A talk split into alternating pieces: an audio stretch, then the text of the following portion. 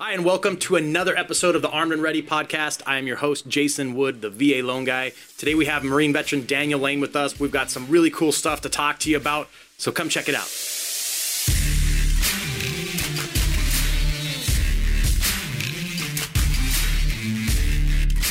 Daniel, thanks so much for being on the show, man. I appreciate it. Dude, thank you for having me. Good to have you. So, um, we're in the San Diego area, so lots of Marine vets around here. Oh yeah. Um, lots and lots, and we were just kind of chatting uh, before we started recording here about some funny stuff. But I wanted to to kind of introduce our audience to you and um, just kind of your background, how you got into the Marine Corps, what was the motivation there to to raise your right hand and and all that stuff. So tell us a little bit about you.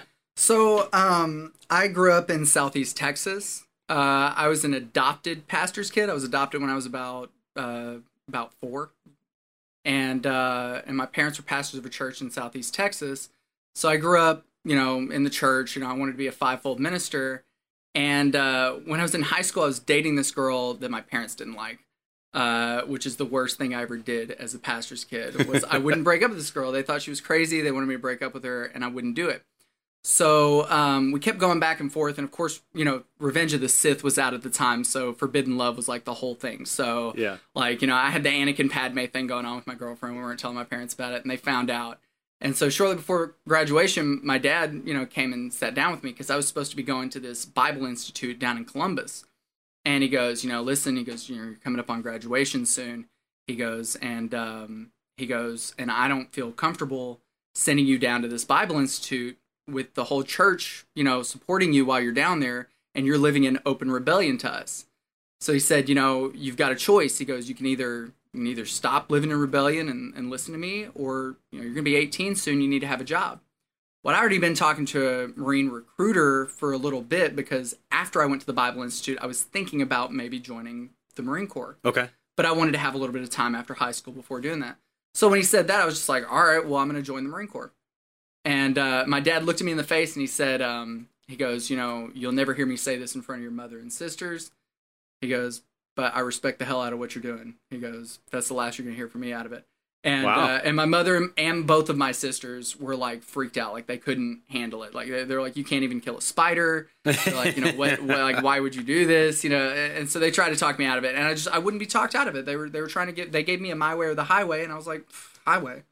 So Yeah. I, uh, I joined, I joined the Marine Corps in 2006, like right out of high school. Nice. And uh, yeah, graduated and then left, uh, left in June. Did you do boot camp out here? Yes, I did. Yeah, that was that was an interesting experience. I uh, I got on the plane. Uh, it was my first plane trip.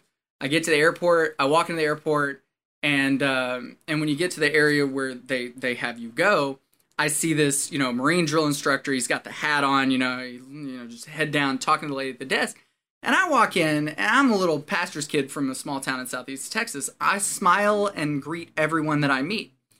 So I go up there and I'm like just in there and I'm just kind of looking around, not know what I'm supposed to do.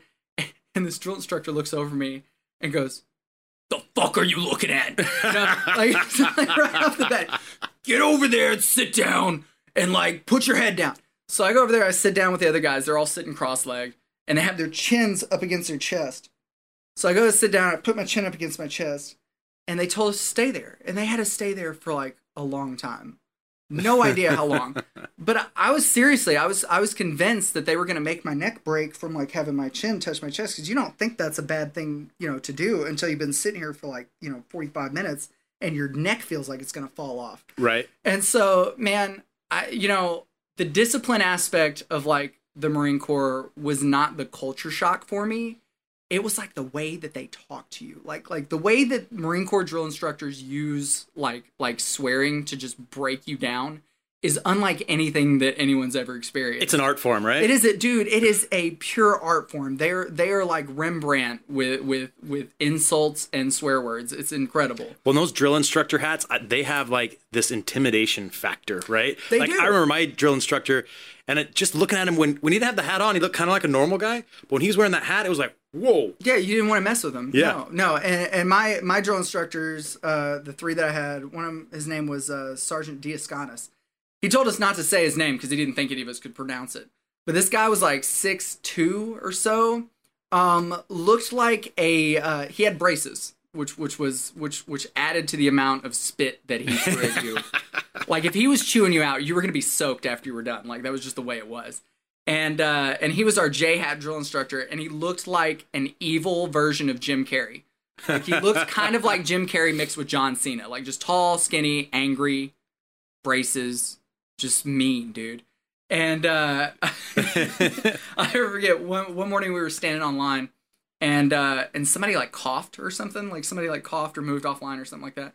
And I watched this dude practically teleport from the front of the squad bay all the way to the back, and then he flying dragon kicks this kid over his footlocker, like just jumps and like kicks him like Bruce Lee, Wow. and like knocks him over his footlocker. Of course, we're all dying laughing because it didn't happen to us. We're all sitting there going, everybody's beatboxing. right. And he, of course, you know, he turns around. He's like, he's like, anybody else want some of this? And we're like, mm-mm, mm-mm, oh, that's funny. I remember um, just that airplane ride to basic training. Like that was like having like I forget from I was flying from Nevada down to San Antonio. I don't remember how many hours it was, but it was like, man, like all the things racing through your head. Like, what am I getting into? What's going to happen? And then I'm coming from like Nevada, no humidity, just dry. And I get off the airplane in San Antonio in the summer, and it's like 90% humidity, hot as hell. And I'm like, okay, so the one thing I know about basic training is going to be a lot of physical activity. I'm probably going to die because I can't even breathe right now. you know, so I thought, this is it, man. See you, mom and dad. So it's the exact opposite for me. I grew up in Texas, so Yeah. you know, in Texas it'll be like hundred degrees outside with like you know hundred and ten percent humidity. So you walk outside, and you instantly feel drenched. And then I get to San Diego, and it'll be like a Black Flag PT day. You know, like like it's like it's ninety some odd degrees, and they're like Black Flag PT day. And I'm outside, and I'm like, but it doesn't even feel. it's not even hot. It's not even hot. Like, what's wrong with you people? Yeah. So like the the heat, you know, in California wasn't wasn't the problem for me. I I got along fine with that because I was so used to that Texas humidity. Yeah, you go in the South or Texas or something, and that those Black Flag days, they're real Black they're, Flag days. they're real. Like, Yeah, yeah, you'll die. they're crazy. You'll for real die. They're crazy. So, um, so what'd you do in the Marine Corps? What was your job, or tell us that? So um, I was a I was an 0331. I was a machine gunner. Okay. Um, and uh, so you know I got, got through boot camp. I was open contract in boot camp, so it was 03XX open contract. Gotcha. And then whenever I got to SOI, I wanted to be a rifleman because I didn't want to be stuck on a truck or like do anything like that. I wanted to be, you know, I wanted to be like in the mix with like all the guys going in houses, going on patrols, stuff like that. Right. And uh, I'm not, a, you know, I'm not an exceptionally big guy either. So like, you know, I didn't really want to be a machine gunner. Um, but they basically they voluntold me. They're like, "You're going to be a machine gunner." Right. And uh, I was like, "But I don't want to be a machine gunner." And they're like, "Well, what you want doesn't really matter, does it?" And I was it like, doesn't fit the Marine Corps need. right. I signed the contract. So, uh, so mm, got moved over to machine gunner side, and then the next day we went on a 5K hike, and I was like, "Cool, 5K hike. That's not too bad. I've done that." Then they put a 240 Bravo or 240 Golf at the time on my back, and that's like 27 pounds on top of the pack you're already wearing. And I was like, "Ah, this sucks. Like, how? What? We got to carry this." the whole way. like for some reason the weight of everything that we carried did not like register on my mind as something that was going to be a sucky part of this and then by the end of the hike i had a 240 golf i had a, a, a, a 50 cal barrel i had Oh a, a tripod like a bunch of people like fell out and then you know it's like you're always supposed to like yell like oh 331 relief you know and then there was there, there was wasn't that many people to relief because everybody needed relief about halfway through the hike so I'm like carrying like three things. I'm like, dude, this sucks. this sucks. That's a lot of weight too. Um, but yeah, I was a machine gunner from from that point on. Uh, when I graduated SOI, they sent me to uh, First MSOB, which was really weird. Hmm. Um, that was Marine Special Operations Battalion, which back in 2006 it was brand new. That was right after they restructured First Force Recon as First MSOB. So MARSOC was a new thing. They were trying to get uh, the Marine Corps into the the JSOC community okay. because you know it's like the Navy has the SEALs, you know the Army has uh, you know like Delta Force, you know everybody has their their high tier assets, but the Marine Corps had Force Recon and they wanted it to be structured as a tier two um, asset. Uh, the reason they sent a bunch of boots to uh, uh, MARSOC right out of SOI is because they wanted infantry marines for trailer platoons, but they didn't want fleet infantry marines because fleet infantry marines had really bad habits that they wanted to get ahead of. Gotcha. Okay. So they sent us there. It was some weird experiment, and I'll never forget the day we get there. um, one of the guys who kind of was like an unofficial mentor to me. His name was uh, Sergeant Van Meter. Uh, he comes up to us and he goes, uh, "My name's Dane." He goes, "You guys can call me Sergeant Van Meter." He goes, "I just want you guys to know, you're all in way over your head." And we're all sitting there like, "Yeah, we know that." And he goes, um, he goes, none of you guys should be here. He goes, none of you are experienced. None of you have seen combat. Like, he goes, but you're here. He goes, so while you're here, we're gonna take you under our wing, and um, and and teach you everything we can. So just you know, you better learn everything you can because because you're in a you're in a, a big boy environment now. He goes, if you guys perform and you act like a, a big boy, he goes, you get treated that way. He goes, if you don't, you'll get treated like a kid, and that'll be the way it is. And um, Fair. yeah, yeah. So so you know, we all we all did our best there, and um, I think we really exceeded expectations for what the unit kind of thought they were going to get out of us. We were also the like, we were also the like the the problem children. Like we were we were the mischievous ones. if there was something mischievous that happened, we we were behind it. Like that was just the way it was. Um, one night we were all getting ready to go on Christmas leave, and uh, and uh, I I feel bad even telling the story. Um, so one night we were getting ready to go on Christmas leave, and uh, and my buddy uh, my buddy AJ, uh, he was in the room next to us. You know how the barracks rooms are connected by a bathroom. Yep. So it was my room with my buddy Rodriguez, and then AJ and Labs in the other room. Well, AJ's chilling in his room and finds he remembers that he has these like two three liter bottles of soda in his freezer. They're frozen, like they're frozen solid. Oops. And so he pulls them out, and he's like, "We're standing on the third deck of the barracks," and he goes, "Oh, dude," he goes, "Let's throw them off the third deck of the barracks and like watch them explode on the ground. It'd be fun." Right. We're like, "Yeah, what else are we gonna do at this at this time of, at Yeah. this time of the night?" It was really late, and so he just, I mean, dude, he yeets this this fucking bottle off off the top of the third deck. And you know how when somebody throws something and your eyes are just drawn to what it's gonna hit and it's not good.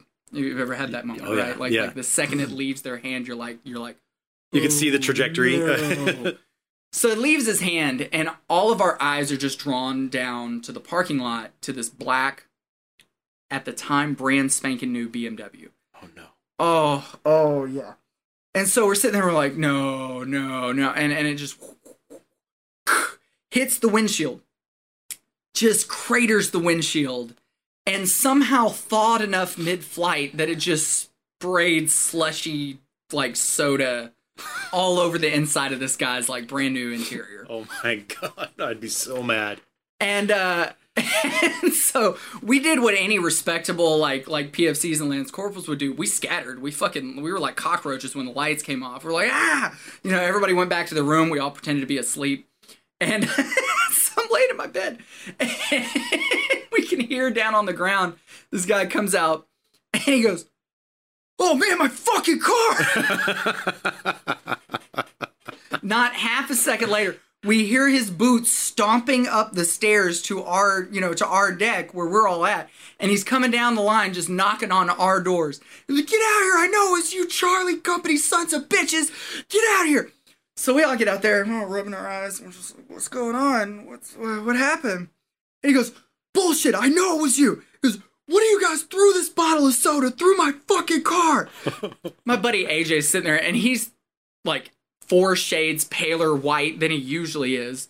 And um he's not saying anything and nobody else is saying anything. Nobody knows what to do. And so I just look and I go, "Oh man, dude, there's no way that any of us could have thrown a 3 liter bottle of soda to your car like that far. Like that just wouldn't work." Yeah. And he goes and he, he kind of like he kind of looks at me like, "What what are you talking about?" And then one of the other guys goes, yeah, and I heard a car peel out of here just a little bit ago, and I'm like, you need to shut the fuck up because we just said we were pretending to be asleep. You were asleep. All right, keep your Oh story gosh. straight. So, so by the end of it, like I, I take him down, I'm like looking at it, and I'm, I'm like standing over his vehicle. I'm like, look at the trajectory of this, man. Like it wouldn't have come from over there. Like somebody had to stand over your vehicle and like smash it down. Like that's the only way that this happened.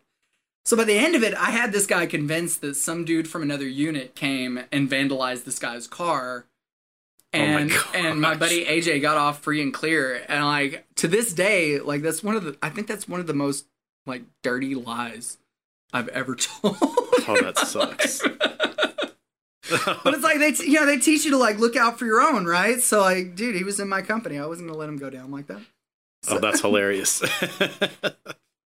Oh man, he he must have been so mad. Oh, dude, he was. I mean, he was red with anger, and he was so sure it was us. Like he knew it was us. And then, and then I told him it wasn't, and he believed me. So- That's crazy. That's crazy, man. So did you guys um did you guys go on any deployments or anything? I didn't deploy with MARSOC. I did. Uh, I did my first two years uh, with MARSOC.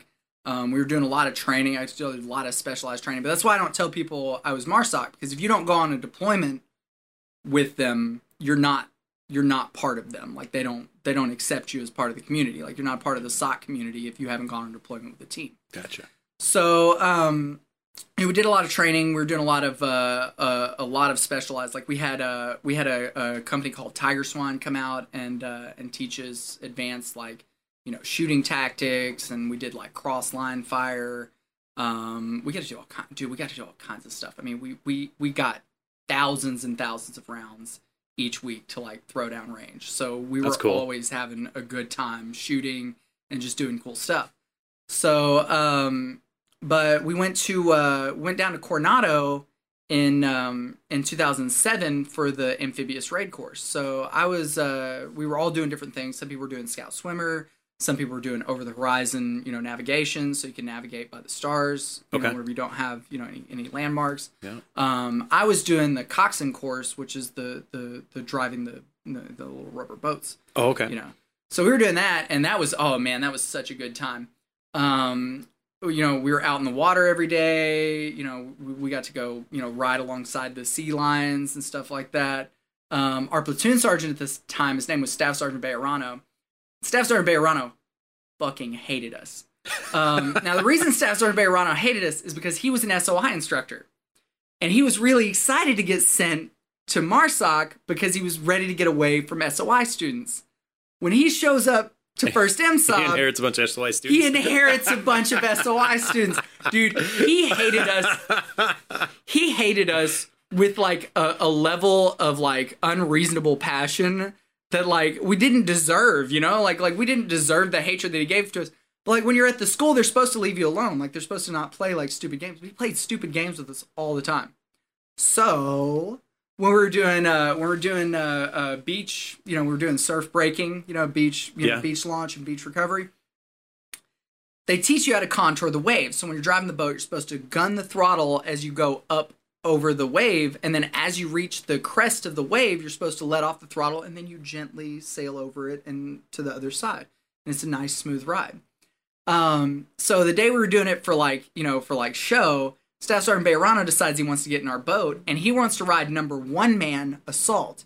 Now, number one man assault is at the very front of the boat, hugging the tube, right? right. Under his face is this giant fucking D ring that just sucks to have your face bounced off of.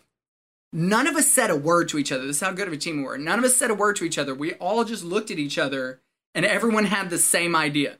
The second we we got on the stick cuz we all we all had a turn going out, you know, through the surf and then coming back. Dude, just yeah, and we're just sitting here just going boom, boom, boom. we're looking up at the front and Staff Sergeant Bayerano's face is just going Everyone in the boat, all eight of us, drove the boat and did the same thing to him.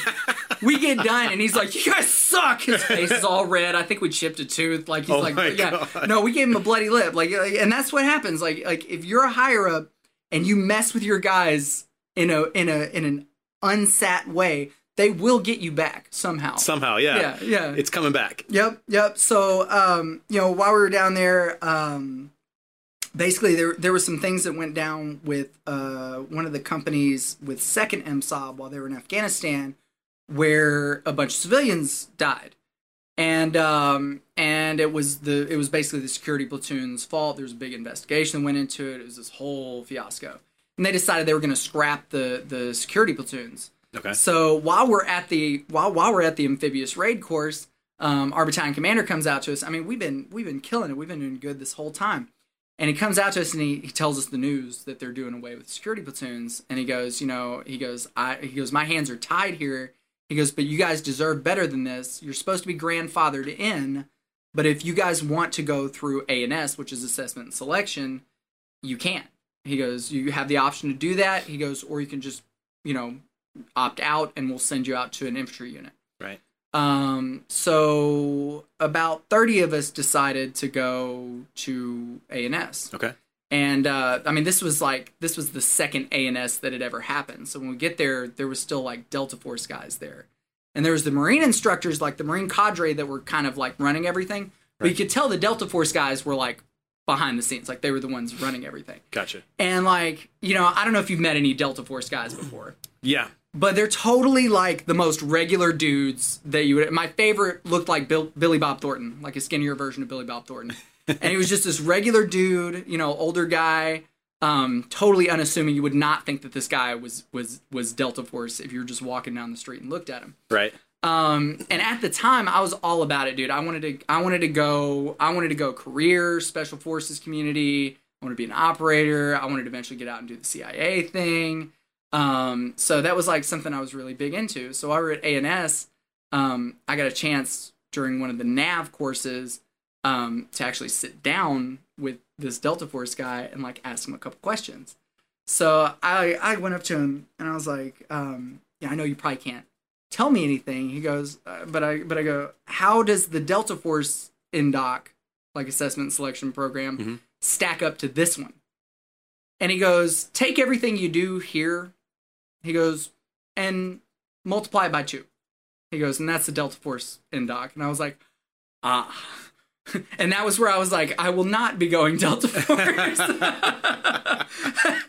um, dude, Marsoc assessment selection was crazy, man. Like it was so intense. The the the first night you get there, and I don't I don't even know how much of this stuff I can talk about. The first night you get there, you do this like crazy like like you know unknown distance thing. By the end of it, I uh I had blood like in my boots. Like I had a pool of blood in my boots by the time I got to the end of this thing. Wow. Um, and I mean they've changed it since then anyway. Like it's like it's it's gone through multiple multiple Sure. revisions. Yeah. Yeah. Um, but yeah, when I went through, I mean, the dude, it was insane. Um, I had uh, one of the Alice packs, you know, the metal frame packs. I had one of those snap under the weight of a log, um, and like the the metal strut like jammed into my back. And of course, you can't stop. Like if you stop, you quit. Like that. Like stopping Right. is quitting. You can't stop. So you know, the log snapped my pack, and then it's just like, well, keep going. So like now I have to go to a chiropractor every like every like so often because sometimes this rib will pop out of place from where that pack snapped on me. Oh. And then next thing you know, I, I can't breathe real well. Getting up out of bed hurts. You know, going back to bed hurts. Thankfully, the chiropractic work works. yeah. But like, man, dude, some of the stuff I did when I was at Marsoc was like insane. Yeah, it's crazy. Like that whole injury thing. I had a, a buddy who was like out of high school. He went in the army and going Green Beret route, and um, he was the radio guy. And so they were on like a long, a long pack hike in the mountains, and he just like s- stepped on a rock and it kind of rolled wrong and like jacked up his ankle, right? And he was like, "I got a power." Th-. And they were only like a third of the way through the hike, so I mean they had a long ways to go, couple of days left hiking, and he's like, "I just got to power through it." And um, long story short, it ended up he was like, I can't quit because they'll wash me out. I'll be done, right? Yeah. And um, so he made it to like the final day, and like he just couldn't couldn't take the pain anymore. So they let him have another shot at it, but his ankle was already so destroyed, Yep. it wasn't going to hold up. But um, but it's crazy how like intense that is. You know, like yeah, you're hurt. You just They, Keep quiet and you- go. They want you to keep going, and um, you know, it's it's interesting because it's one of those things like where when you're in your like you know when you're 18, 19, 20 something, you know, you think you're invincible, you think Right. you're immortal, you think that you're going to recover from Everything, from anything. everything. And so they push you, you know, to do all this stuff. And it's like you don't even think about the damage you're doing to your body long term in the in the time. It's not until like after you get out and start like you know dealing with all the like physical you know consequences of, of your own actions right. that uh they, they start to realize like, maybe maybe I shouldn't just tough through everything you know right. but they have that culture I mean even with infantry like if you go to if you go to BAS you know you're you know you're, you're malingering or you know whatever like it doesn't even matter if it's for something legitimate Right. you know they're gonna try they're gonna try and make you feel bad about it for for a while Of course they are. Yeah. so So um, after the Marine Corps, um, now why'd you get out of the Marine Corps then?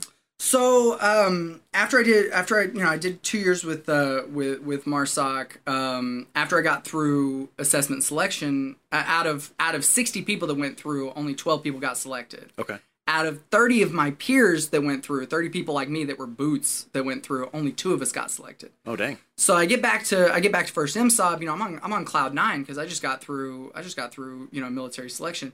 And you go up on a board. I'll tell you this story. So you go up on a board whenever you go through selection, and it's like when I went through, it was like six full bird colonels, um, and six sergeant majors. And this is my first military board to go on. Dang. Mind you, we've been in assessment and selection for like you know like like two weeks now or so. Okay. So we're going through, um, and when I walked in, there was this staff sergeant that was on one of the instructors. His name was Staff Sergeant Twafford. Um, we we called him Staff Sergeant Twat Waffle.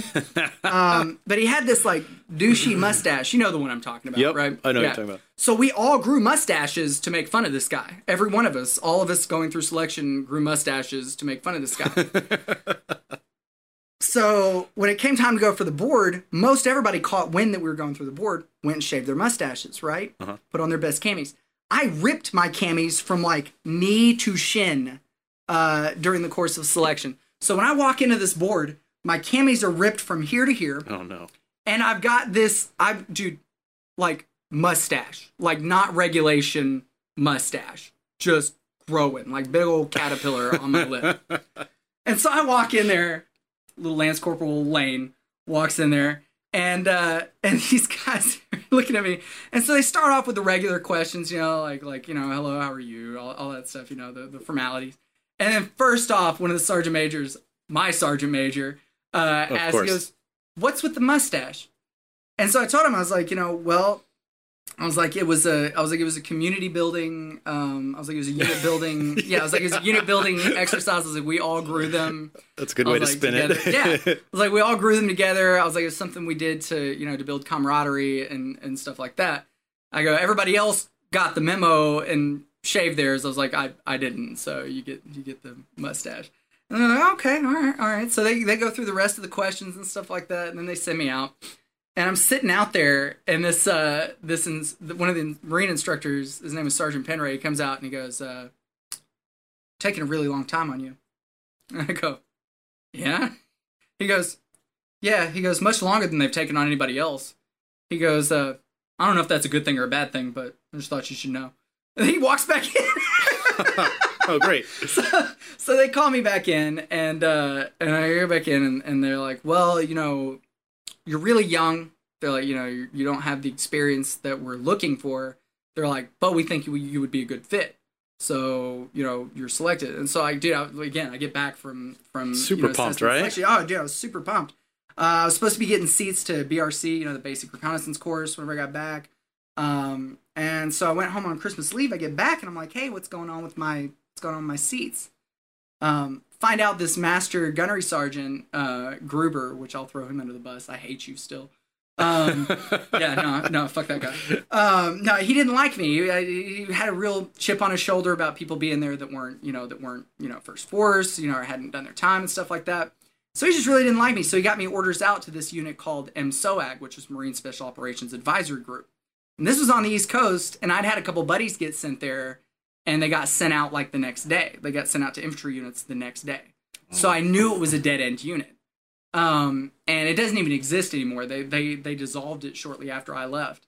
Um, Oh, wow. So I got orders out there, and I you know I tried to fight it every way I could, you know, without requesting mast and like you know you know like doing that. Probably should have requested mast. yeah. Um, but ultimately, you know, the decision was made. So I went out to North Carolina, um, did training out there. Uh, the advisory group was all about learning how to train foreign, you know, forces on how to do guerrilla operations. Okay. So I went through this uh, this uh, field op called uh, called called lit light infantry training. Mhm. I don't know why they call it that because there wasn't nothing light about it, dude. It was, it was heavy as shit um, so we went through that. It was a bunch of sleep deprivation. It was a, I mean, it was a bunch of just, oh, just it's, it was a suck fest. And um, and so we were running these, you know, these these training missions, you know, so everybody would take a turn, um, you know, running the mission. So you would be the mission, you know, planner. You'd be in charge. Okay. So you'd plan the mission, you'd run the mission, and then somebody else would take charge. So when it came up my turn, did my mission, got done, you know, cool. Well, I didn't drink a lot of water while I was doing it because I was like, you know, I was getting stuff done, and then I didn't drink water after that. They put me on this, uh, they put me on this detachment to go search down a cache that they had buried somewhere. So me and this group of guys goes out on this, uh, you know, for this cache recovery, and uh, and we go out, and whoever was our nav guy gets us lost. Oh no. Shit, so we're just roaming out in the roaming out in the woods in North Carolina, just looking for this cache that doesn't exist, and we've spent all this time on it. And the same instructor that was the one who came out to tell me that they were taking a long time was at this unit and one of our instructors there. He didn't like me very much either. Oh. So so he comes over and finds us. He has to run us down because we're supposed to be back with the main the main group at this point. right. And so we go and he, he runs us back. He's like he's like yelling at us that we didn't find stuff. You know we we fucked up and like he's running us back. As we're running back, I step on this sharp stick and it just lodges in my foot and breaks off. Oh crap. Again, you know, as special forces, you don't stop, right? So I just keep running until we get back to the main group. The second we get back to the main group, I'm like, I'm like, you know, trying to pull the stick out of my foot, right? So we do this final, this final kind of like mission, like it was this final like assault kind of thing, and then the seven tons were supposed to come pick us up. But after we got done with the final mission, everybody started acting stupid. Everybody started firing their blanks in the air, uh, hooting and hollering, just all all this like all this just dumb like childish stuff. And uh, and so then they made us run back. And when they Oh. made us run back, um, they uh, they sent us uh, they, they they you know they had us running back, and that was when I just went down like a heat casualty. Um, hadn't had enough water, hadn't eaten any food, ran on that cache, and then just just, just that was the first time I ever went down. That was the first time I ever fell out of a run. And so uh, uh, after that, they sent me away from that unit, and they sent me to one seven over in Twenty Nine Palms. So Oh, I got jeez. I got I got eighty six from the unit for going down once and uh, and got sent to one seven, and that was where I did my last two years with, and that was where I deployed to Iraq. Dang. Yeah. I think that's a lot. A lot going on. So you got out and kind of fast forward and, and I I know you made a, a reference earlier, like a Star Wars reference. But Yeah. but um you're a big Star Wars fan. Oh yeah, yeah, huge Star Wars fan. and I know kind of a weird a weird twist, right, from Marine Corps to, to Star Wars, but huge Star Wars fan, and, and you're doing some stuff with that now. Star Wars, honestly, is one of my whole favorite series. Like, yeah. anytime it's even on like some random cable channel, I'm like, yeah, I'm gonna put that on. Yeah, yeah. but, Like if, you, if you're scrolling the channels and it's on Spike, you're like, Okay, I Yeah. guess this is what. Return of the Jedi. Sure. Yeah, okay. absolutely. yeah. So, um, tell us a little bit about that. I mean, um, you're you're doing all sorts of stuff like martial arts and sabers and and all these things. So, so tell us a little bit like how you got kind of engulfed into the whole Star Wars yeah thing. so i you know i told you i was an adopted kid um so i grew up with like all these anger problems because my home life before i was adopted wasn't wasn't very good or safe. Um so i grew up with all these like anger issues and uh, my parents were pastors of a church so i really wanted to be a good christian. I wanted to be a fivefold minister growing up. Um and for me star wars was one of those things that just like it, everything just clicked like the concept of the force with the concept of like an infinite god kind of thing. Uh, the the story of the Jedi, the story of Luke, you know, uh, basically, you know, being raised by his aunt and uncle on Tatooine, finding out that his father was the Dark Lord of the Sith, overcoming his own anger. The story just it it just inspired me in a way that like I you know I, I can't even quantify. Like I feel more at home in the Star Wars universe than I do here a lot of relatability. Huh? a lot of relatability for me and so you know i was just uh, and of course the first time you see a lightsaber on screen and you see it ignite and it's like that was like the ultimate weapon to me like that like to me that was like that was what i wanted right there yeah. and so I was hooked the second I saw my first lightsaber. Um, I was big into martial arts. When I was in eighth grade, I started doing a, a traditional style of Okinawan martial arts called Shorin Ryu. Um, got my Shodan before I went to boot camp. Um, when I was in SOI, I bought my first Master Replicas lightsaber. I bought a Luke Skywalker Master Replicas lightsaber, and these are not for fighting. Um, they're like $120, like collectible props. They Okay. light up. They have sound. Bought it, fought with it, broke it, bought another one. Like this was like a, a regular thing in my Marine Corps experience, is buy, buying these things, fighting with them. When I uh, when I was at uh, right before we went to the coxswain course, um, we broke into the whiskey locker in the barracks, and there was like it was full of glow sticks. It's full of glow sticks or chem lights as we call them. You know, Yeah. so just boxes and boxes of chem lights. So the night before we left, we broke open every box of chem lights, cracked open all of them, and then had a huge chem light war. Oh my gosh. So we're all just out in the barracks, just throwing chem lights at each other. Uh, and so I go and grab uh, I go and grab my buddy's uh, Darth Vader lightsaber, and then I just go down to the the bottom of the third deck. There's three stories of people throwing glow sticks, and I just ignite the lightsaber. Well, everybody sees me ignite the lightsaber, turns, and then just immediately starts trying to peg the peg the guy with the lightsaber, right? Peg Right. the guy with the biggest glow stick. So they start trying to peg me. I'm deflecting glow sticks down on the third deck and like or down on the first deck, and then I start moving up the like up the like deck, and I'm like actually blocking stuff. Yeah. And uh, I get up to the third deck and I'm like moving through, you know, and stuff like that. And then somebody threw a, an, an infrared glow stick, and I the, my force powers were not with me. I didn't see that when it beat me right in the forehead. Oh crap. I know somebody was looking at me just like, let me see, dodge this motherfucker, and just threw it at me. You know. So, right. Right. So Star Wars has been a big part of, of my life for a long time, even through my time in the Marine Corps. Like when I was in um when I was in Iraq, I carried a lightsaber up in the turret with me. Um, just had it hanging up there, and that was like my that was like my personal dedication to like or symbol of my dedication to being a light everywhere I go. Well, that's So cool. like for me, you know, I I wanted to I wanted to serve our country in a way that aligned with like my values as well.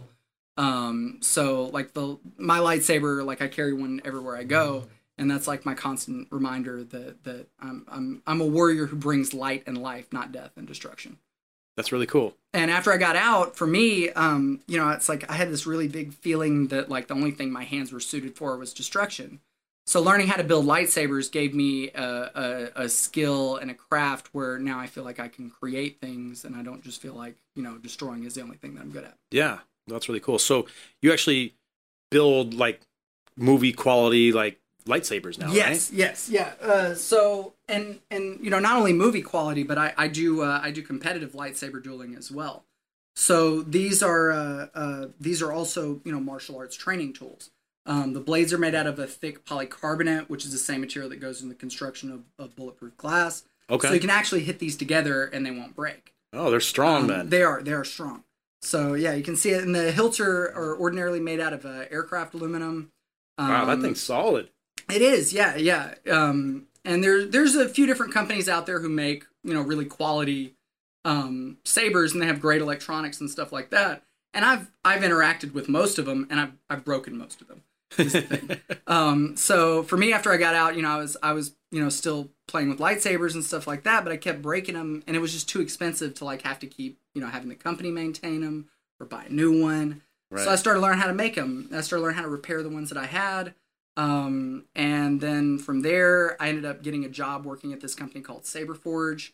Um, and that was a, that was a crazy experience um, because the owner was uh, basically working out of a garage whenever I started working with him up in the Bay Area gotcha. and uh, and then we moved up to Oregon, um, and I helped him take his company from two people in a garage to six shops in Oregon City with seventy plus employees.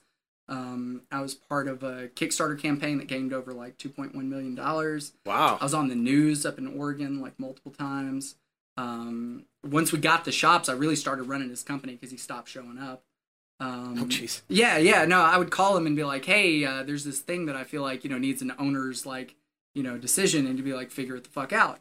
Um, so I would, and and so I was running the machine shop. Uh, I'd be putting out fires in other departments all day, and still like had to maintain a daily quota of hilts like got gotten out as well, the same as everybody else. Oh jeez. So yeah, a yeah, lot of it was- responsibility. It was a lot, dude. It was a lot, and um, and over the time that I was there, like you know, things just kept getting like kind of crazier and crazier. Um, the guy was just, the guy's just kind of abusive, um, and not even kind of abusive. The guy's really abusive. Uh, so you know, after you know, I worked there for like four years, and then uh, and and he fired me. Uh, so um, you know, I came back down to California to be with family, and now I'm just working on getting my own business started up. That's cool. That's cool. So, um, you were saying there's like a competitive thing with the lightsaber Yes. stuff. So, what, tell us what, what's that all about? So uh, the organization that I deal with uh, primarily is called uh, TSL. It's the Saber Legion, Okay. and so uh, it is uh, it is an uh, an international dueling organization. It's about three thousand members strong, um, and yeah, we, we get together and we do like full contact lightsaber dueling. We wear uh, fencing helmets and gear. Most people theme their gear uh, based Like, off yeah. of like, yeah, based off of some. So it's like fencing in a way, right? Sword fighting, kind, of. I, I call lightsaber combat the, the mixed martial arts of, of, of sword fighting because uh, when you look at the blade, it's you know it's round, right? There's, Right. There's no cutting or blocking edge to a lightsaber. It's all a cutting or blocking edge. So what we call that is an omnidirectional blocking and striking surface. So what's cool about this is this works as an allegory for any sword combat you bring. So we get people from HEMA, we get people from fencing, we get people from Filipino martial arts, we get people that just come in off the street, watch five animes, and want to come, you know, come tangle. Somewhere, yeah. um, and it and it's really cool because it all translates. You know, it all it, all the techniques you know translate into the lightsaber. So you get a really cool mix of styles and and you know and approaches to you know fighting. Yeah. And so people, I imagine people make their own. They buy them from different places. So Uh, yeah, there's a there's kind of a it's kind of a small crossover of people who make and people who duel. okay, Um, most people either make or they duel, and then there's a there's there's like yeah, there's probably probably about you know twenty or thirty or so people in the community that actually make stuff and then go out and fight with it. gotcha. Okay, that's really cool. So do you do stuff for like for movies and things like that, or does Hollywood have their own whole separate gig? So when I worked at Saberforge, this was this was kind of interesting. When I worked at Saberforge, Pinewood Studios reached out to us uh, when The Force Awakens was was underway. Okay. And uh, they actually bought uh, they actually bought like like three or four lightsabers from us. Oh, and cool. so I got to be a part of making the lightsabers for Pinewood Studios. And then they really liked our hilts that we sent them. Uh, but then the owner decided to post about it on, on Facebook. He decided to post a screenshot of the letter that the guy from Pinewood Studios sent him Oh, saying how much he loved the product. And the second he posted, I, I went to him and I was like, dude, that's not that. That ain't it right there. I'm like, think about how like tight-lipped Disney is on its own, Mhm. and then think about how tight-lipped they always are with Star Wars stuff. Like you're gonna get somebody in trouble, you're gonna lose us like a, a good contract here. And uh, and he blew me off. He's like, no, whatever. I, Like it's not a big deal. And then the guy who bought the lightsabers like called him like in tears. He's like, dude, if you don't take that down right now, I'm fired. Like like right now. And uh and so and they never reached out to us again after that. They never they never wanted anything to do with us. Yeah. But they did uh they did take some some pointers from us in some of the shots for The Force Awakens. They used lit sabers for for some of the shots. okay. And the reason for that is is because in the in the like original trilogy and the prequel trilogies, they either use an aluminum rod or a carbon fiber rod that they that they then go in and do the effects on after after screen. Oh, okay. But if I'm sitting here holding a, a, a saber up to my face that isn't lighting up, you're not getting an accurate light reading from the blade on my face. oh. You're not getting the shadows. If they just do it get. after in the post production, yeah, it's you hard to put the shading. You yeah. don't get the shading that you get from a lit blade. So that was something that they actually took from us was using lit blades uh, for some of the shots so that they could get the accurate shadows on the on the actors' faces. Um, for me, I have a Facebook page called Put Daniel in Star Wars um, because uh, you know obviously being in a Star Wars movie is something that I really That'd be really know, cool. that I really want to do. Yeah. Um, and I've been I've been very theatrically inclined for like my whole life. I did a lot of performance stuff with my church and with my school. Um, when I got out of the Marine Corps, I went to MiraCosta for a little bit for theater. Um, so I, I really enjoy doing creative projects like that and stuff like that. Um, what's really kind of like put me off from it because one of the characters that I would really that I personify in the Star Wars universe is a character named Darth Revan. Um, and he's. Uh, he's he's from a, a game uh, called Knights of the Old Republic. Okay. Um, and so Knights of the Republic came out when I was in eighth grade. That was the first Star Wars game, or that was the first video game that I stayed up all night playing. Okay. Um, and uh, and yeah, I mean it's an exceptional game. It takes place thousands of years before um, the events of the Phantom Menace. Um, so it's a real wide open thing, and it covers like the ancient history of everything. It talks about this uh, this group called the Infinite Empire, which predates the Republic and basically enslaved the galaxy and pretty much all the technology in the Star Wars universe, hyperspace, blasters, lightsabers, they come from Infinite Empire technology. So, um, Not So Republic was one of those games that was all about questioning the official narrative that governments, religions, and other institutions tell us so that you can get the full story. It was, Okay. it was all about that kind of like that kind of like like reading into things and and there was a ton of subtext in the game and it came at me at a, just this beautiful time in my life, and really like like it inspired me on all, both my spiritual walk and you know and my my you know passion for Star Wars as well. Yeah, yeah, that's really cool. So, what's your favorite Star Wars movie? Uh, Return of the Jedi, hands down. Yeah, That's Return of the Jedi is my favorite, followed closely by Empire Strikes Back. Yeah, those two are awesome. Now, are there? I, I'm sure because I, I've never read, but I know there's a bunch of the Star Wars books, Yes. right? So I imagine there's plenty more movies that could be Oh well, I mean, yeah, Scripted from all that they're, stuff, right? They're gonna keep. I mean, Disney. You know, Disney. Disney's gonna keep pumping out movies at the cyclic rate. So yeah, a lot of the books are are post Return of the Jedi, and they basically retconned all of that. Like like in the books, Luke's son's name was Ben, and Han and Leia had three children named uh, Jacen, Jaina, and Anakin. Um, Okay. So you can see where they changed a lot of that in the in the, in the sequel trilogy. Yeah. So they're gonna go their own way with that, but there's even still there's a ton of like old Republic stuff. Like I would love to see them do Darth Bane. Um, I would love to see them do like a lot of that that that type of like the old Republic stuff. Yeah, no, that's really cool. And uh, I don't, uh, I don't know how the the whole uh, thing goes with like Mandalorian and how that all fits in. Have you watched that series yes, and stuff? yes, yeah. So Mandalorian is uh per post Return of the Jedi, pre The Force Awakens. Okay, gotcha. Yeah, That's yeah. cool. That's a great So series. It is. Uh, it's wonderful. It's one of the it's one of the best Yeah, for sure. I really like it. Um, all right, and then then you had like another another story that you were going to share with us. um, after we got back from Iraq, um, we held the Marine Corps ball in Vegas. Okay, So we're all in Vegas. Everybody's kind of doing their own thing. It's kind of a bad combo. It's right kind of a bad Marines combo. in Marines Vegas. in Vegas yeah. is a terrible combo. So um, one of my buddies is sitting at a bar and he's just drinking. He's trashed, and uh, this guy next to him like spills a drink on him and is just rude about it. So my buddy's steaming and he's just about to go like start a fight with this guy. And then as he's about to get up to go start a fight with this guy, he feels a hand on his shoulder and this really familiar sounding voice going, "Hey, it's not worth it." My buddy turns and sees none other than Dan fucking Aykroyd sitting way. next to him. Yeah, Dan Aykroyd sitting next to him. And so Dan Aykroyd is just like, yeah, you know, you don't want to go start a fight with this guy. Come on, let me buy you a drink. Buys my buddy a drink, sits there, chills with him for a while, and then and then they just part their separate ways. And he kept my he Totally kept my diffused buddy- the yeah, situation. totally diffused the situation. Dan Good for him, that's cool. Dan Aykroyd stopped a fight from going down between one of my Marine buddies and uh, and some random dude. Right on. He didn't stop my buddy, uh, my buddy K Bar from getting kicked out of the Bellagio for getting in a fight, though. They got into a fight in the lobby of the Bellagio. Some guy started a fight with his buddy, and then my buddy K Bar is like six three, just put his foot in the guy's like chest, and then just stomped him to the ground. Oh my gosh. And then they all got kicked out of the Bellagio. yeah, well, Yeah. that'll happen. Yep, yep. That's that's a good way to get kicked out of the Bellagio. Wow.